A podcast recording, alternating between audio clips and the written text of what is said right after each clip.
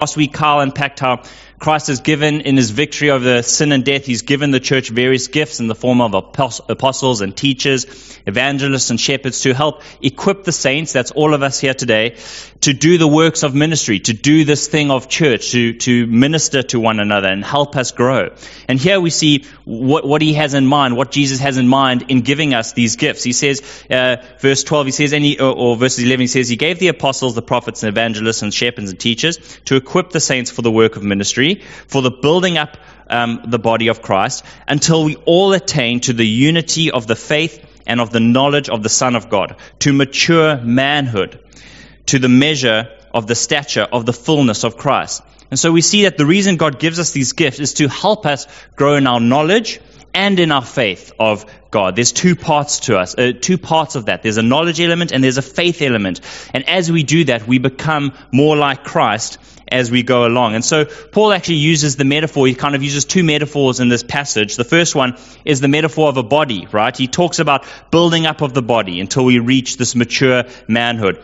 Um, and, in, and this is actually continuing his use of the, the body metaphor from chapter 2. We remember where Christ says he, in his death and resurrection, he's creating a new, a new body of believers where the Gentiles have been grafted in with the Jews and now there is one body. And so God has started that, uh, that process and now He's calling us to grow up and to mature. And He's unpacking what that desire for the body is, that we would be complete and healthy. You see, God doesn't just desire that the church becomes bigger, it gets a bigger in, uh, influence and culture, uh, a bigger footprint, but He desires that, uh, so not just growing bigger, but He desires that we grow up. Um, into Christ likeness. If you, if you think of Christ as the ultimate uh, person, he is complete, he is whole, there is fullness to him, and yet we, as uh, kind of the, the body uh, beneath him, we're not yet fully mature, we're not yet fully complete. And so God is giving us these various gifts to help us grow up into Christ likeness. And so we can be a big church, we can, I mean, we're not a massive church, but we're, we're a sizable church. We can be a growing church. We can be an influential church. But I want to ask are we a mature church? Is there a level of sturdiness to us? Is there a level of completeness to our faith, a, roundedness to who we are? Or are we maybe severely underdeveloped in some areas? And I think that is a, a, applicable for us as individuals as much as it is applicable for us as a, a, body here this morning. And so, to kind of shift metaphors, I, I, mentioned a bit earlier, but as Christ followers, we can sometimes feel like we're drifting, right, in our faith. You feel like you're not necessarily moving solidly in one direction. You're kind of out in the waters. It's maybe not too rocky, not too stormy, but you're kind of just drifting week in and week out. And you kind of maybe are thinking, man, there must be more for me than this. There must be something more to this life of faith than, than just me drifting. And Jesus desires that we all would be moving forward. Our lives would be set firmly on a course of growing into Christ likeness, and we'd be experiencing with that the fullness of who He's designed us to be. Now, speaking about maturity, it's important to unpack what it is and isn't. On the one hand, maturity as a Christ follower is not just age or years as a Christ follower. So just because you're older or maybe you've been walking with Christ for decades, it doesn't automatically make you mature, right? It doesn't just happen passively. It's not just a thing that you've just got to put in the years and suddenly, you know, you are, maturity comes with it. So it's not just a passive uh, age thing, and it's not just knowledge about God. It's not just, you can't just go to seminary and then suddenly you're a mature Christian. There are tons of professors who can explain the Bible backwards, but there's a, a, a shallowness to their faith. They don't, they don't understand or uh, applying the truths of God to their lives. And so it's not just a, a cold academic knowledge about God that leads to maturity. Instead, there's an activeness to it. There's an element of knowledge of God and His Word, which, uh, which comes with study and with time, and so there is an element of time involved. But there's also an element of faith to it, right?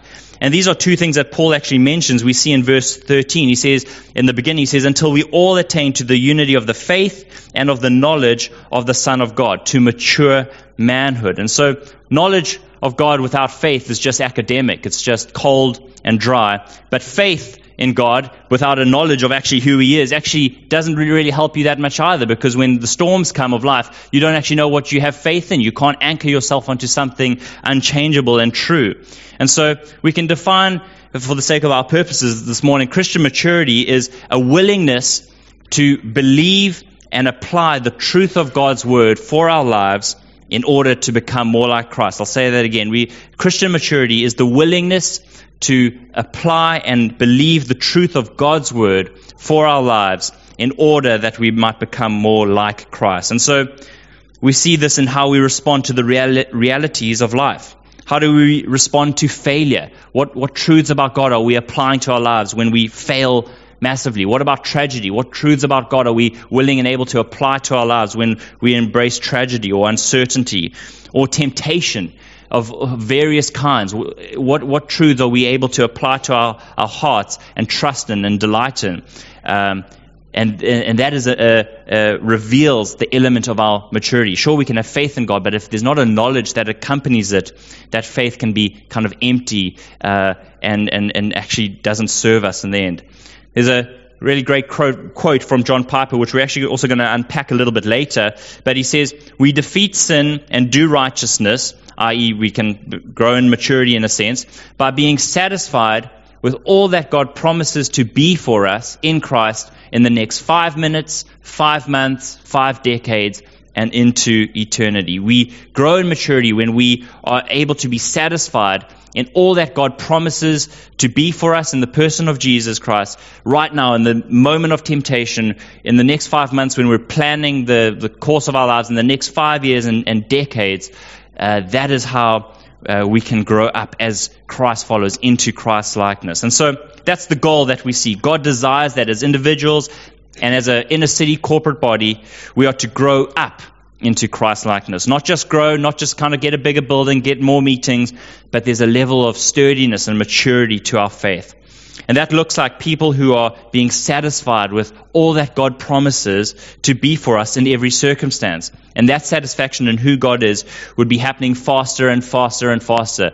So, uh, um, I think someone once mentioned as well, maturity in a sense is uh, repenting quicker and quicker, right? It's one thing to kind of uh, do something and then you know a week later you kind of think oh man that wasn't actually that great. I should you know go and apologize to someone. But if you can do something and you realize in that moment oh man i've i've messed up. Let me go and apologize there's an element of growth and maturity in that right? And so the same is true here. We we can trust and be satisfied in who god says he is quicker and quicker uh, and that is a, a mark of us growing in maturity. And so that's the what. God desires for us to be mature. But what about the why? Why should we be mature? What's, what's the purpose of this? Why is it something to go after? Um, and so we see in the next few next few verses that so that we can remain stable in the midst of winds and waves. And so this leads us to our next question: Are you anchored? If the first question was, Are you maturing? the second one was, Are you anchored? In verse 14, Paul says that we are to grow up so that we may no longer be like children, tossed to and fro by the waves and carried by every wind of doctrine. And so we know that children can be extremely gullible, right? And this can often lead to a little bit of fun if you've got good intentions, but it, it can get quite scary and serious if someone with ill intentions is uh, is is is abusing that uh, gullibility, if that's a word. And so Paul here shifts metaphors from this idea of a body, and he uses this idea of a ship out at sea being battered by, by the, the waves and kind of being carried by the winds. And uh, Paul actually shared an interesting story from a book he's been reading in, uh, about Cape Town. In the 1800s in Table Bay, during um, heavy storms, there was this trade uh, uh, called um, boatsmen, basically. And what would happen is these ships would come into the harbor, and for various reasons, uh, they couldn't actually anchor down um, because I think they, they wouldn't be able to leave the, the rock configuration meant that if they dropped anchor themselves, they wouldn't be able to leave. I'm not a geologist. I'm just taking it at this um, book's value. But the idea then was when a storm would come, they would send out sort of a bid to the, the mainland, and these people would come out, these boatsmen would come out with anchors, and they would attach it to the ship, and they would attach it to the, the ground, um, and it would keep them safe until they needed to go. Um, and so there, a normal price for this would be like 150 pounds, right? Which is a lot of money back then in the 1800s. A bad storm, if the, the captain kind of realized, actually, this is something serious, I need to just up my wager a little bit, they would offer 600 pounds. And so these guys would come out with these anchors, attach it to the ships, and kind of keep them in, safe during the storm. But during one such storm in May 1865, 18 ships were lost uh, in the harbor because of uh, in, in the bay because of the storm.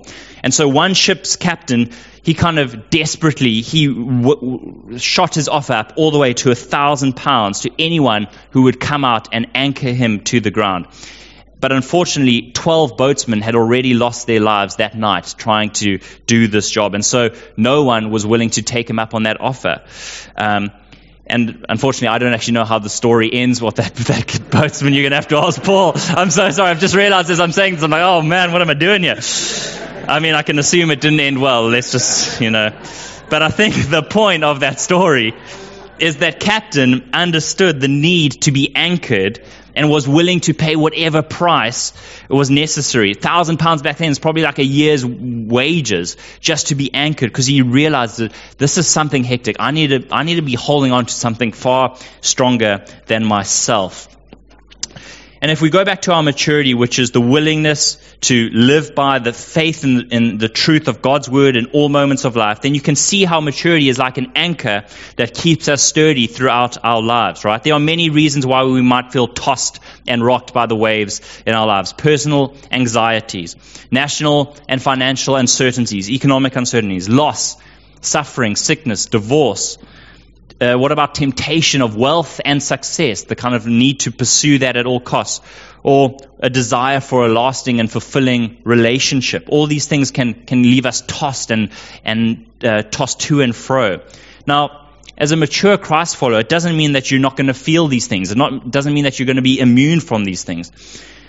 It doesn't mean that they're not going to be painful or difficult, even. I can't promise you that at all. But like those boats in the bay, it means that they aren't going to wreck you. They aren't going to destroy you. They aren't going to leave you in a, in a pile of rubble and a heap. You aren't tossed uncontrol, con, uncontrollably. You are anchored in the truth of who God has revealed himself to be, and you choose to live by faith in that promise rather than the thing that you're seeing right in front of you. As Christ followers, we are called to live by faith not by sight, right? And this is an, an area where that comes into play. We choose to live by the faith in who God says He is rather than the, the anxiety or the stress or the, the suffering that we, we feel in front of us.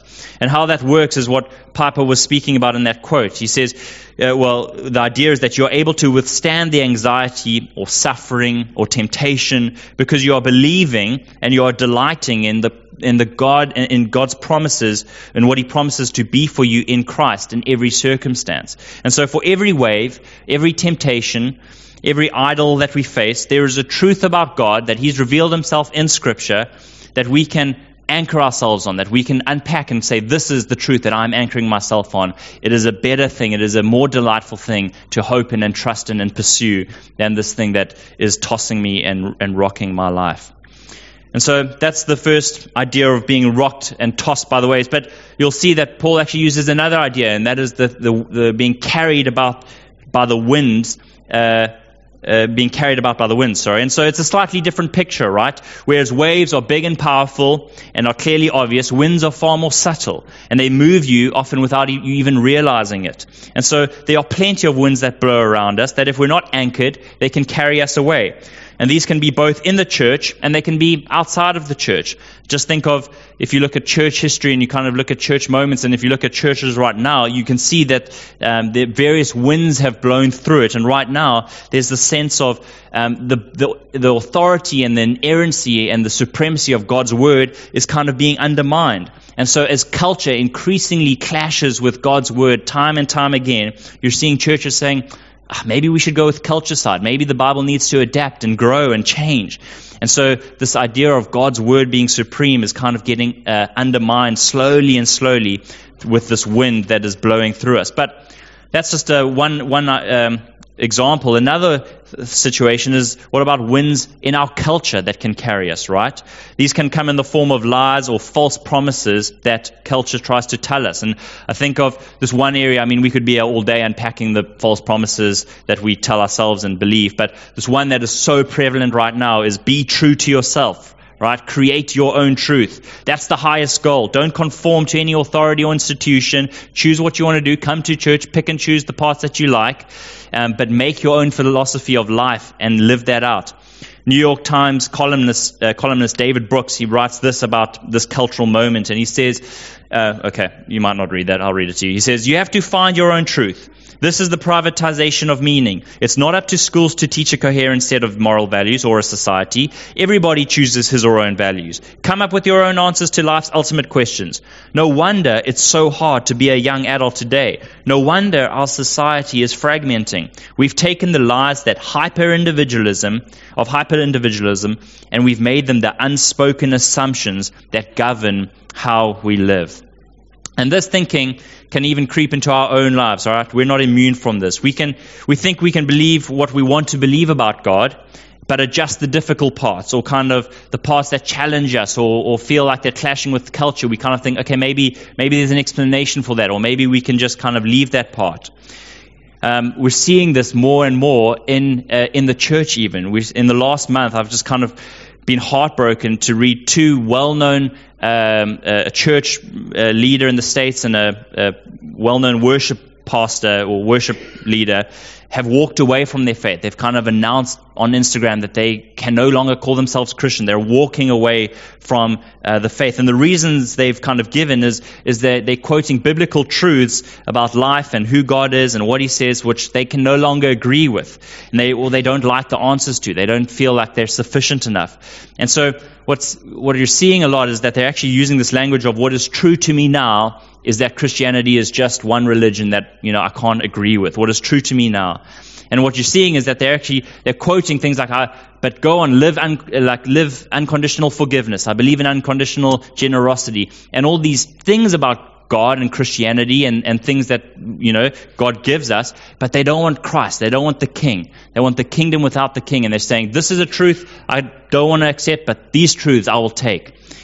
And you see, what happens is when you're not anchored in the unchanging truth of God, you can easily, very easily be carried away by the false promises that our culture makes. And what about and a, a, quick look at this is the idea of success that our culture tells us, right? Success looks like this one thing. It's when you have an amazing Instagram worthy life, or it's making a name for yourself, it's reputation, or it's a, a life full of experiences that you can, you've got enough money that you can just enjoy all that life has to offer. And when we believe in these false promises, it can lead to all sorts of anxieties, right, in our hearts, and selfishness in the pursuit of it, or pride when we achieve it, or despair when we don't. I think of my own life, I have to constantly deal with a sense of uh, anxiety about inadequacy and, and reputational failure in my workplace. If I don't perform to a certain level or standard, I'm in the, the creative field, and if, if my creative output isn't you know killing it, I kind of think, oh man, I'm a failure. These guys, they're going to realize that they've made a terrible mistake hiring me, and they're going to move me on. And there's a sense of reputational honor that I attach to my output.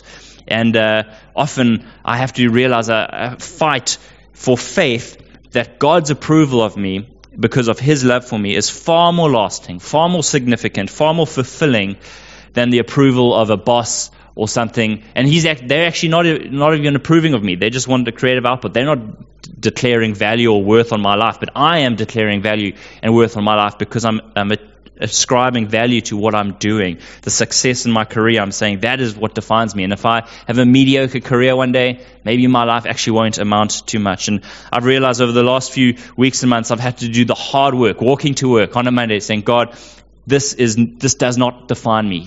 What you have said about me defines me. I can create, I can do the gifts that you've given me out of out of a sense of your approval of me, out of a sense of you love me already, and I'm going to anchor my soul in that truth rather than any review or approval that I might get at the workplace. And so, what is the upshot of this, guys? Well, what it means is that we are all we have to be, and we are by uh, default, are theologians. And we need to take that seriously. The- uh, theology isn't just something reserved for the elders or for academics or for people who've gone to seminary. If you're a Christ follower, you have a belief about God, you have an understanding about God, and that is shaping how you live your life. And we all need to be engaging in our knowledge and understanding of who God has revealed himself to be, not just who we want him to be, right? Jesus calls him, Jesus himself calls us not to just love him with all our hearts and all our souls and all our strength, but with our minds as well. We're to engage our minds in uh, knowing who God is and, and the, His truths. I want to ask you this morning are you anchored in God's truth? Not just some of it, not just the parts that you agree with, but, easy, but all of it. And just because you've maybe been a Christ follower for a number of years and you know the language, you know the right answers, are you able to discern the waves and the winds that rock your heart and carry you away from these central truths about who God is? We need to have a maturity, friends, to discern the false promises that our culture tells us, but also the false promises that we tell ourselves, the false promises that we believe in, that if I do this, I'm successful. If I can get this status or get this goal or get this relationship, then I will be happy. These are false promises that can carry our hearts away. And on a practical level, this means something for our life groups, right? Our life groups can't just be a time when we get together and we share opinions. Maybe we open the scriptures, but then we just kind of share our opinions of what that means, what, how that speaks to me, uh, what that could mean for us today.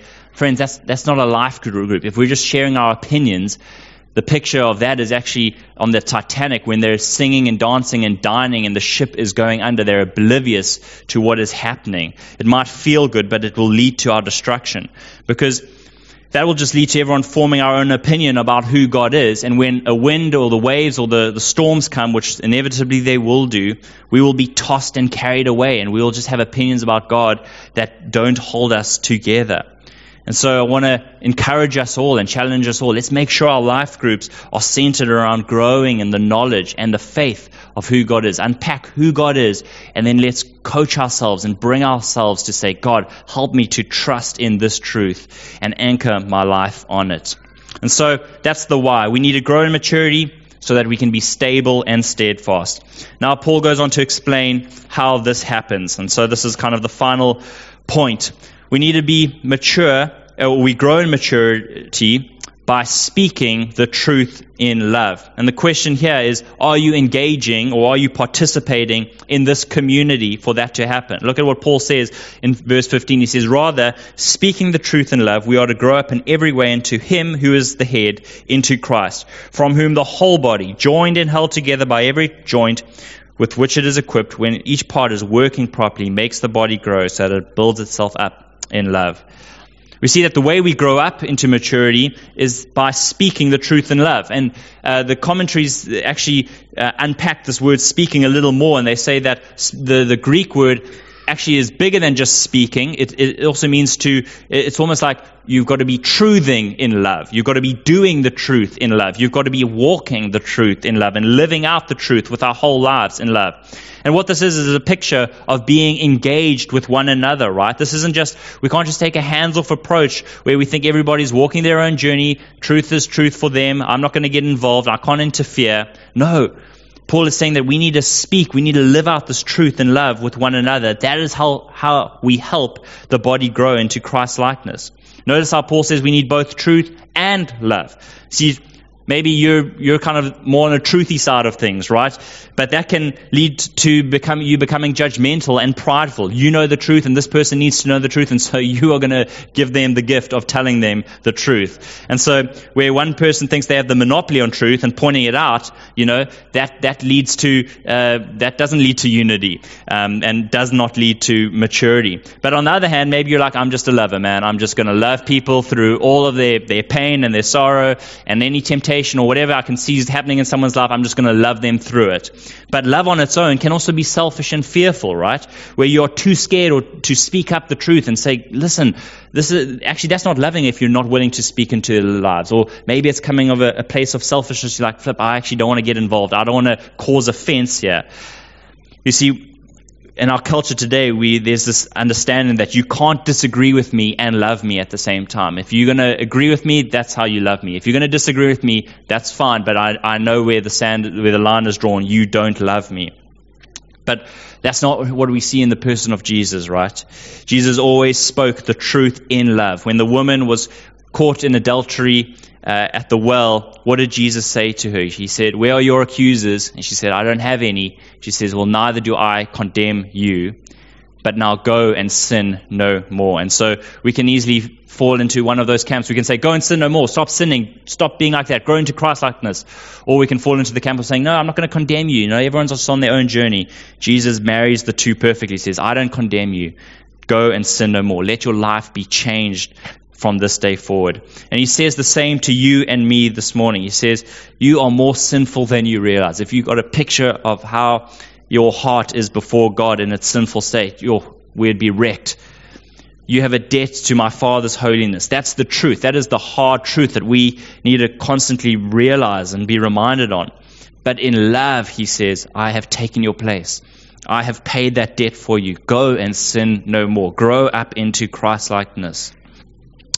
John Stott says, Our love grows soft if it is not strengthened by truth, and our truth grows hard if it is not softened by love.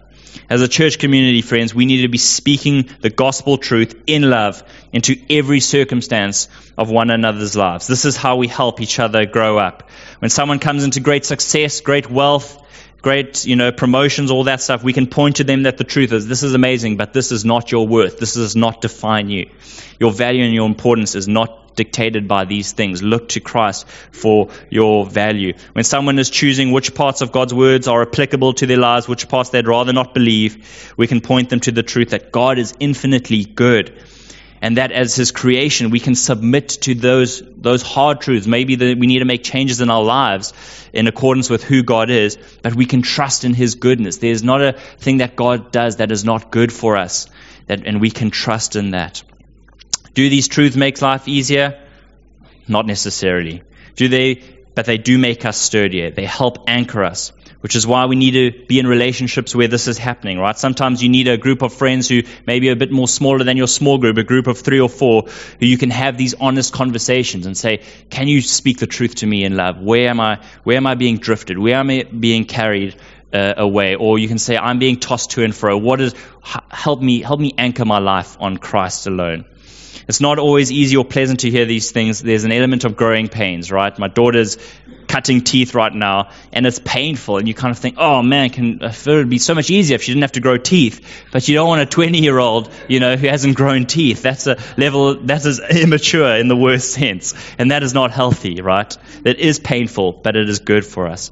And so the final thing we see is that um, in that passage, it says, From whom the whole body is joined, held together by every joint which is, with which it is equipped, when each part is working properly, makes the body grow so that it builds itself up in love. This is the final landing point. This is the picture of the church we want, right? A healthy body where every part is functioning as it should. You know what happens when a muscle kind of gives up and starts like taking a breather, right? The, the rest of the muscles around it have to compensate. And so you get like a sore leg because like your neck is like not working properly because all the muscles are having to compensate and kind of they, they get injured and they get damaged. And that's not the picture that we want for our church as a church body. We want to all be functioning in the gifts that God has given us so that we can all serve one another. We don't have to do this on our own. Christ is the head of the church. He is leading his church, but he calls us, get involved. When you kind of sit back and say, well, I'm just going to let, you know, the, the, the 20% do the 80% of the work, you're actually hurting yourself and you're hurting those around you. We grow into maturity as individuals and as a church when everybody plays their part using their gifts that God has given them. So, in closing, friends, God is calling us to more today. I feel like that is coming through strongly in this text. He's, he's calling us not just to grow, he doesn't just want a bigger church, but he's calling us to grow up. Are we growing up as Christ followers? A church that is growing in likeness of its head, Christ himself.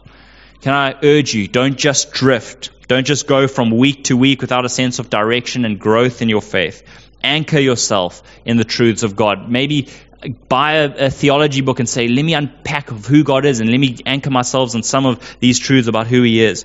Engage and participate in community. Use your gifts. Engage in speaking the truth to one another and allow others to speak the truth and love to you. But this isn't just a message to tell us to man up or pull up our big girl pants. Yes, we need to take our faith seriously. Yes, we need to engage with Scripture more. Yes, we need to discern the false promises that we're being told and believing in. But the promise that goes with this in this passage is, passage is that we are not on our own, right? We are not just a body, kind of a headless chicken running around trying to make it work. As we mature, as we use our gifts Christ has given us, as we play our part, we grow up into Christ. He is the one who is holding us together as individuals. He is the one who's holding us together as a corporate church. And when the waves do come, when we do feel ourselves tossed by circumstance, by promises, by our own temptations, we can look to the rock we have been placed on in Jesus, and we can know that He is unchanging and He is always true. He is the cornerstone we sang about this morning. He is our only true hope that we can trust in, and He is the one that we can anchor our lives on. Let's uh, close in prayer together.